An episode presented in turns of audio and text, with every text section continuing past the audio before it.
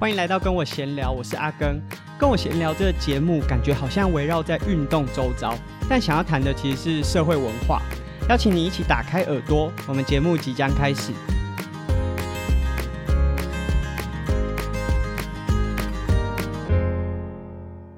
在上一集的 EP 十七啊，阿根把这个标题取名叫做“没人在意你的菜市仔杯冠军”。菜市仔杯其实应该是我们以前在打球，就是打棒球的时候，教练常常会讲的。因为我们其实有很多大型的比赛，像我们之前节目里面有介绍过黑豹旗。我们以前没有黑豹旗，但是像黑豹旗这种等级的，就是。已经算是蛮高的成绩。那以前可能会有像玉山杯啊，然后木棒联赛，或者是精英杯，这是算是比较大型的赛事。但当然还是会有一些小型的杯赛，那可能是地区性的邀请赛。然后有些球队可能呃运气很好，会突然在某一场赛事里面打到蛮前面的排名。但教练都会说啊，怕黑菜市仔杯不好啦，因为毕竟这些赛事可能呃选手状态都不是在最好的。状况下去参加比赛，大部分的这些赛事都是以赛代训的那种感觉，所以教练都会说菜市仔杯冠军摸好啦，没有人在意。那我们上一集的节目呢，我就把这个文字用在我的标题上面，然后我有些朋友就说哦，用这个感觉很呛诶，感觉好像是在讲一些可能业余的选手常常会把自己拿了一些小型比赛的冠军挂在嘴边。其实我们自己实际有进过品牌，就会发现很多。啊，素人也好，或者是比较业余的选手，很喜欢把自己这些呃小型赛事、地区赛事整理成一个企划书，然后就寄给厂商。他们认为说，拿着这个就可以变成是谈赞助的筹码。其实我觉得，其实每个选手都有他的价值。他如果愿意，可以利用，无论是他地区性的一些声量，或者是他的一些俱乐部里面火药的程度，都有一些配合的机会。但有的时候，会有大头症，所以我才会用这样的标题，让大家呢有一点点画面出现在这个标题上面。不过确实，我们也希望利用这个标题呢，让一些意见可能跟阿根不同的人有机会可以听听看我们的想法。那毕竟我有在品牌商里面工作过，然后也自己也是选手，有在争取赞助商的过程中，其实有蛮多的想法的。那。我们在上一集的节目当中，其实和大家分享了非常多可能阿根自己的故事啊，然后一些想法。在今天这集的节目里面，我们会播一个阿根其实早就已经放在公开平台播放过的内容。那这个内容是在今年二零二零年大概五月左右的时候啊，我录了一个。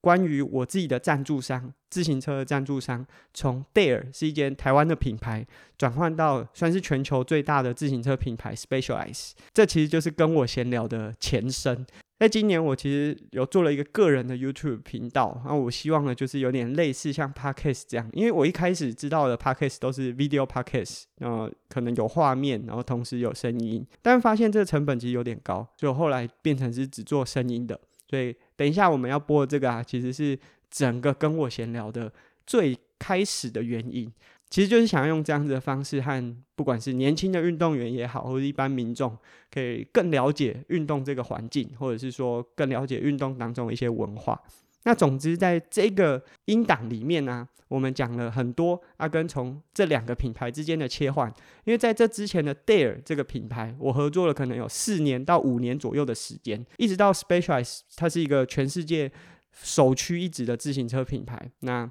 当然，在品牌资源上面啊，或是世界的声量啊，都会有很大的改变。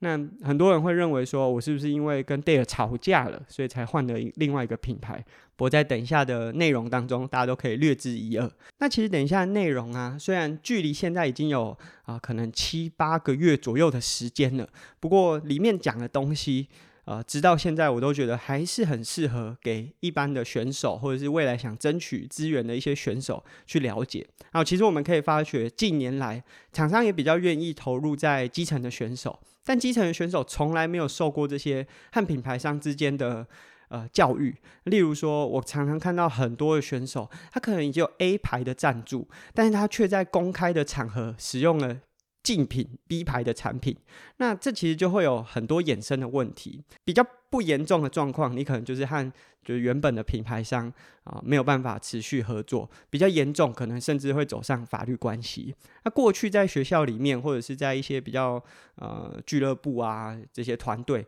没有人会跟你讲这些。大家都是真的有遇到一些挫折，或是有发生一些问题的时候，才意识到这件事情的严重性。包含像可能前几年四大运，让一群比较优秀的台湾年轻运动员出现的时候，那时候也有很多选手有这些品牌商合作之间的问题。那我觉得这是需要提早教育、提早去了解的，所以我才录了接下来这些内容。那等下大家在听的时候呢，如果你不想要只是听。声音也想看看一些画面的话，在下面文字说明，我们也会附上这支影片的连结，所以大家也可以用看影片的方式呢，去听听看阿根当时的想法。那听完接下来内容，我们会再和大家做一点总结。不过因为当时的收音技术可能不是这么好，所以在音质上面再请大家多多包涵。那我们就准备接下来的内容。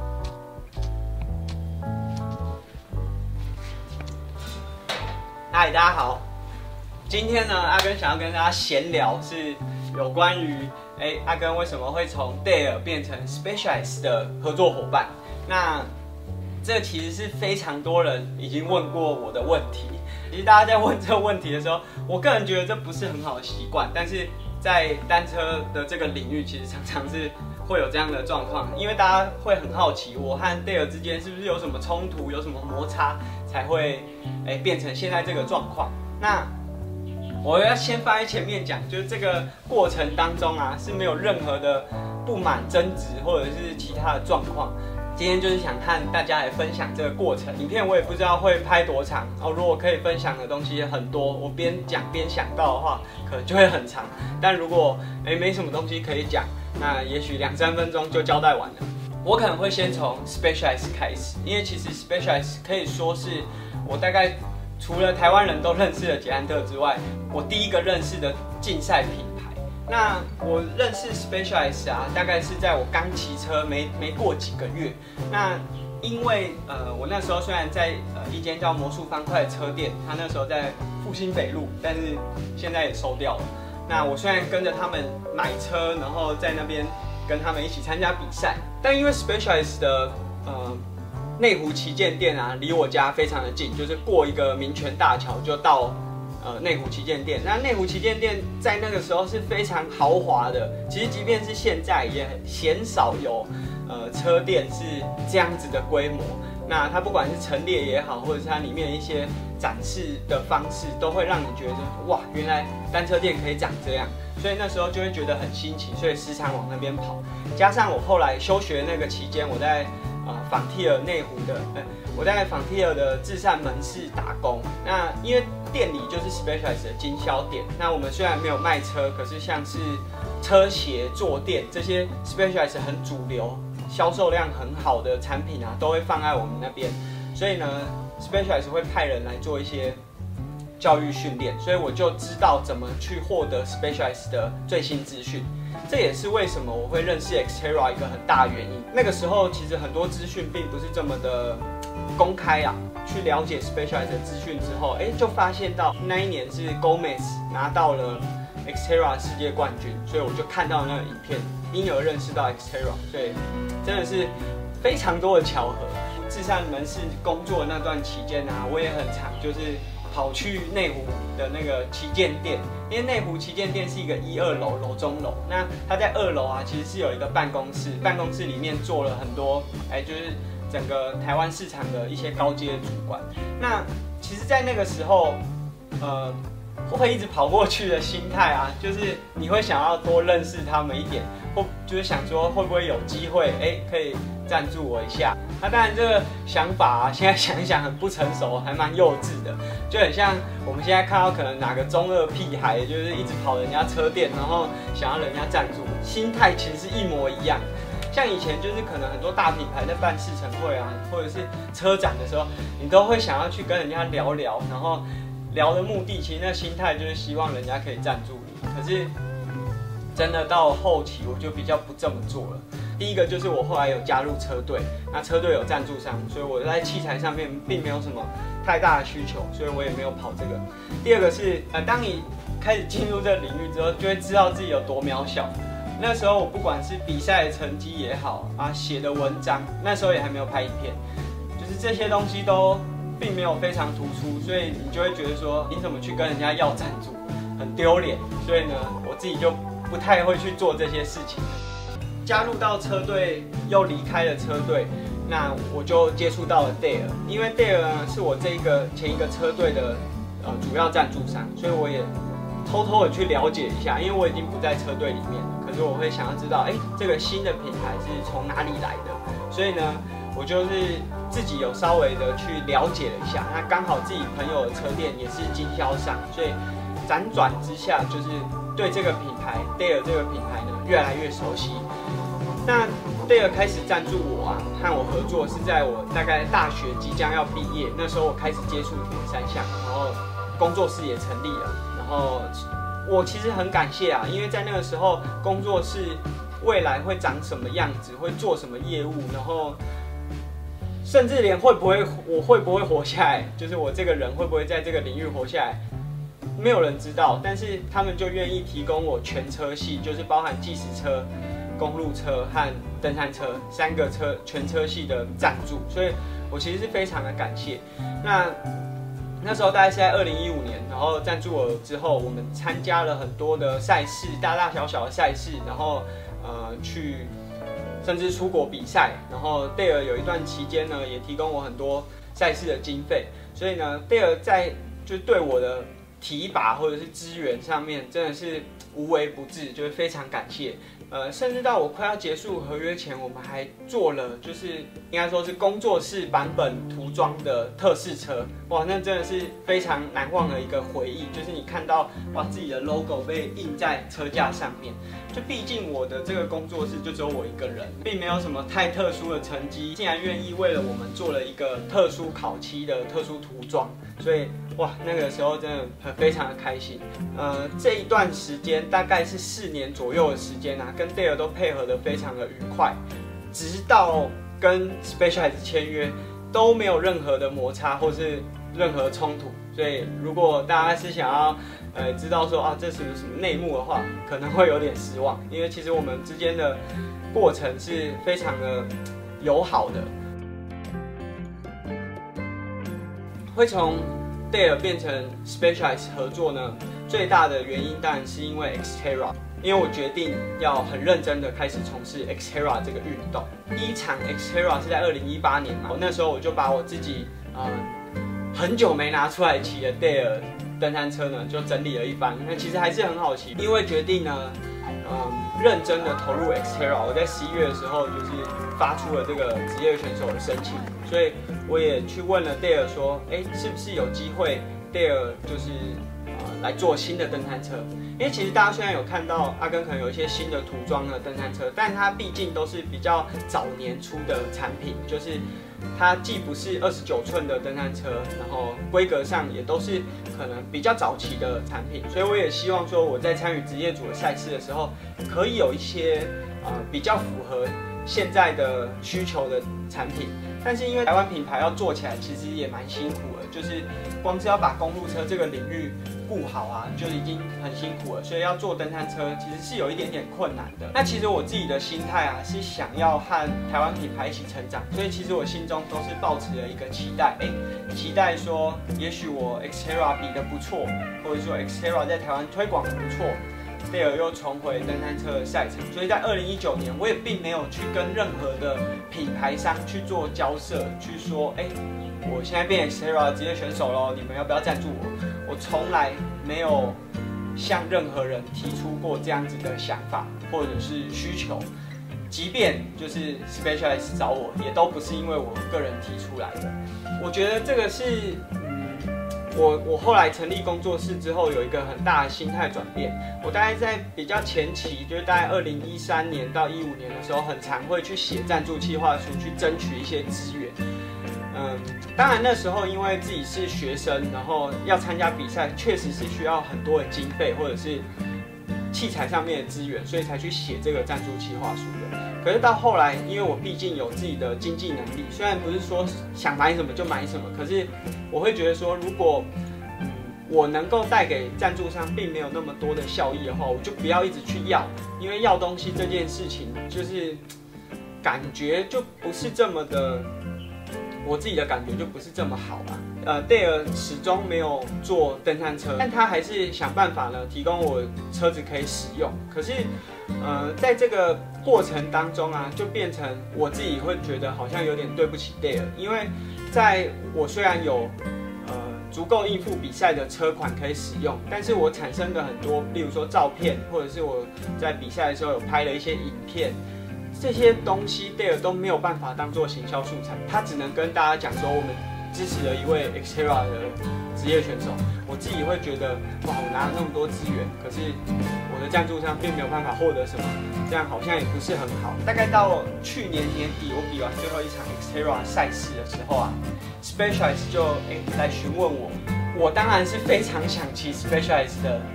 车款啊，因为大家可以知道，我一开始认识的第一个就是。国际大厂就是 Specialized，所以我非常感兴趣。那 Specialized 的登山车又是全世界，就算不说是最强，前三名也一定有它的一个地位在那边。所以要说想不想骑 Specialized，我当然是非常想。可是我这个时候呢，仍然是和戴尔在合作的。那为什么 Specialized 会哎突然又找到我呢？其实，在洽谈这个合约前几个月啊，Specialized 刚好有一个。哎，想要回馈给基层选手的一些计划或者是资源，那那时候我就，嗯，其实我刚才有说嘛，就是我认识很多台湾的一些伙伴，就是 specialize 在台湾的一些可能主管啊，或者是伙伴，所以呢，虽然我并没有很主动的，就是一直在联系啊什么，因为我觉得作为一个选手，就要有一个基本的认知在那边。不要哦，骑驴找马，或者是说吃着碗里面的，然后又想要拿外面的，就是一直保持着该有的一个距离。可是，哎，这时候 specialize 刚好他们有一个计划，就是要回馈给基层的选手。啊，因为不是车子，是人身物品，所以我就想说，哎，比较没有冲突，所以我就牵线了，像是北师大啊，或者是呃一些基层的校队。然后把这些器材可以回馈给选手，所以又哎重新搭上线。那他们也知道说我现在在比 Xterra 比赛，然后 Specialized 也准备要和 Xterra 有一些合作啊，但是我也没有说哎，我想要看看有没有机会赞助我，这些我都没有提过。但是呢，因为有了有一些互动，所以他们大概知道我的状况。那当他们问我之后啊，我当然第一个就是哎和戴尔说这件事情。他们就说啊，既然有一个诶还不错的选项，那也很鼓励我去尝试看看和 Specialized 合作，然后签约。所以呢，我们当天的讨论啊，其实只有大概短短不到一个小，应该只有半个小时吧。那我们就确定说，诶，在二零二零年我会变成 Specialized 的选手。那戴尔这边呢，其实我们的合约签订的时候呢，是说我。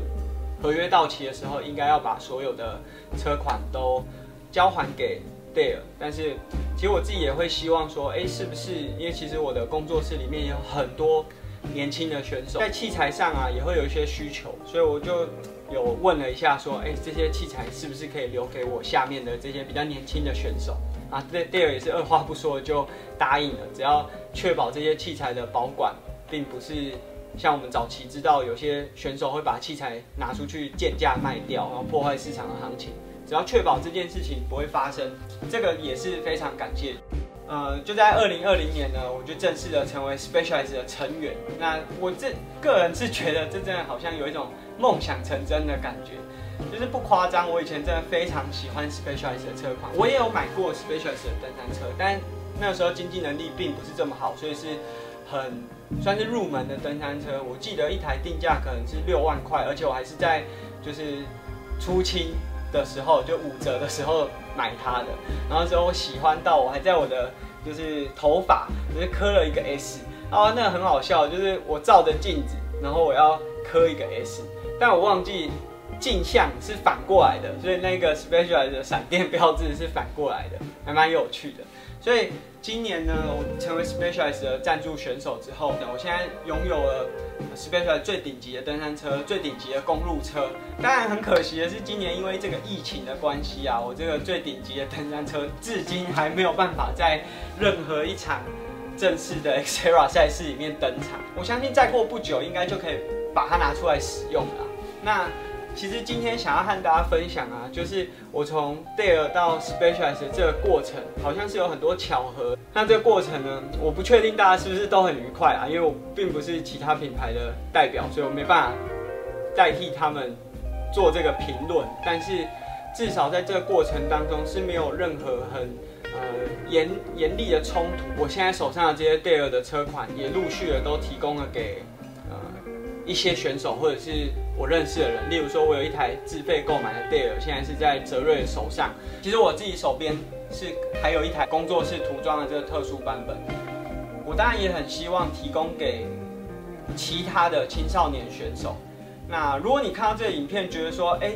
有没有可能把这一个车架提供给你？我我自己是非常乐见年轻的选手或者是有需要的选手来争取这个资源。可是我也希望说，你在争取这个资源的时候。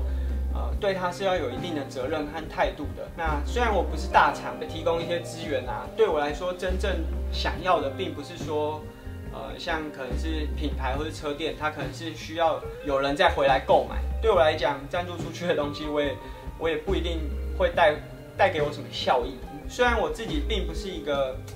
很知名，或者是说有多好的转换率，但是我自己一直很有自信的，就是这些赞助我的厂商，他赞助给我的。成本，嗯，经过赞助我之后，绝对是有放大的价值，而不是只是好像哦有一个人骑了一个品牌的东西，就只是这么简单的一件事情。我自己常常会收到讯息说啊，可不可以赞助我，或者提供我什么资源？这些讯息真的非常频繁的出现，那我也很乐于去提供。可是呢，我觉得有一个最基本的，就是你要有办法说服你自己，你凭什么被赞助？我觉得这个是，如果你想要争取一个赞助的时候，最基本的一个要件。很多人会说啊，我很认真练习。其实我是会觉得是在 Hello，这个感觉就好像你的老板问你说，哎，你觉得为什么你值得加薪？然后你跟他讲说，因为我每天准时上班。这个不是一个基本的事情吗？就是我觉得很多年轻的选手在提出。别人为什么要去支持他、赞助他的一个动机的时候，他自己都没有办法说服自己。那我觉得你至少要可以说服自己，你才有办法说服愿意提供你资源的人吧。那以上呢，就是今天和大家分享哦。我猜这影片应该蛮长的。今天和大家分享就是从这个 Dare 到 Specialized 两个过程的转换。那过程中是没有任何的不和或者是争执。所以呢，如果你的幻想中是觉得，哎，阿根是不是因为跟 Dare 产生争执，所以才跑去另外一家，或者是有什么样的秘辛的话，可能让大家失望了。那我当然也希望说，这些赞助我的厂商，我不敢说赚大钱呐，可是至少我们都往自己想要去的那个方向不断的努力，然后创造更我们想看到的那样子的市场环境。然后最后我要跟大家讲。就是不管是以前的 Dare 或者是 Specialized，大家一定都会问我说：“哎，阿根，你买可不可以买比较便宜？跟我买绝对不会比较便宜。身为一个赞助选手、合作的选手，我一定会推荐你去正常的管道，享受最百分之百原厂想要提供给你的服务。那这一定不会是市场上最便宜的消费选项，可是它可以带给你的，应该会是市场上最完整的服务。所以呢。”拜托，不要再问我买什么东西可不可以比较便宜了。那我们今天闲聊就到这边。那不知道大家听完刚刚上面的内容啊，有什么样的想法？其实，即便已经过了六七个月了，我的立场都还是大概这样子。其实，大家从前面一集的内容大概就可以发现，刚刚刚讲的这些内容，即便是半年前录的，跟上一集讲的没有太大的差异，包含很多状态上面都还是很接近的。像我刚才前面有讲说，还有很多的资源可以提供给青少年的选手，直到现在都还没有什么选手能够提出比较有建设性的做法，或者是比较有未来性的企划书来争取这些资源，所以这些资源也都一直还在。里面唯一比较差异大的，大概就是我提供给泽瑞的那台戴尔的车子，他现在提供给他其他的学弟使用。那不过泽瑞现在已经成为美利达合作的伙伴，而且合作好像也蛮密切的。大家如果听过我们访泽瑞那一集的专访，大概就可以知道泽瑞在和厂商相处啊，或者在规划上面是有非常精确而且深思熟虑的。个性。那你如果听过这两集，但还没有听过泽瑞的专访的话，蛮建议大家在听完这集之后，可以去听看看我们在和泽瑞专访的时候，他说到很多自己跟厂商之间的互动。我们其实想要和大家分享的，就是包含 EP 十七，还有今天的节目当中，我们想和大家讲的，就是其实对外部，也就是外面的，不管是品牌商，甚至是走在路上的人。你即便运动表现很好，但你跟那些早上很早起来跑步的阿伯没有什么太大的差异。你除了长得可能比较年轻，穿得比较专业之外，对他来说，也就是一些喜欢运动的人。那很多人会抱怨说，外界不了解啊，这些运动员做了很多的努力。应该是说，我们这些运动员在运动场上这么努力，为什么大家没有看见？可是我觉得，与其你一直花时间在抱怨。大家不懂你，你为什么不花多一点、更多的力量，让更多人愿意去了解你，愿意在你的认真当中感同身受？如果你能够做到这件事的话，相信你可以争取到更多的资源。那说到这边呢，大家可能会认为一个有品牌资源的选手听起来好像真的蛮辛苦的。确实，如果你想把运动当做是一回事，想要变成是职业也好，或者是靠这个可以谋生，它就像所有的工作一样，你都必须投入很多的时间和精力在上面。但是说了这么多，感觉非常的复杂，但回到最根本，其实就是你有没有办法站在自己的角度同理对方的角度，我们以选手的角度，如果你越是能够去同理这些品牌商、厂商，甚至是跟你接洽的这些相关工作人员的想法，他们当然希望赞助这位选手之后，可以有更好的销售表现，或是品牌的价值提升。那甚至是在跟你接洽每一个专案的时候，可以有更好、更有效的合作关系。所以，不管是你跟单一工作者的配合之间，能不能让对方缩短工时，减少这些交流冗长的对话时间，都是站在对方的角度想。那当然，因为阿根自己本身也是选手，自然要帮运动员也说一点话。其实站在品牌端的角度，也是需要为选手多花一点同理心去思考的，不要永远都只是塞一些产品，然后就希望无限上纲的要选手可以做更多。其实对选手来说，他花了那么多时间在场上，甚至在经营自己的社群，协助了品牌把声量提升、品牌价值提升之后，当然品牌端也需要去思考选手到底更需要的是什么。产品需求当然是运动场上需要的一个部分，但有很多时候选手还需要更多。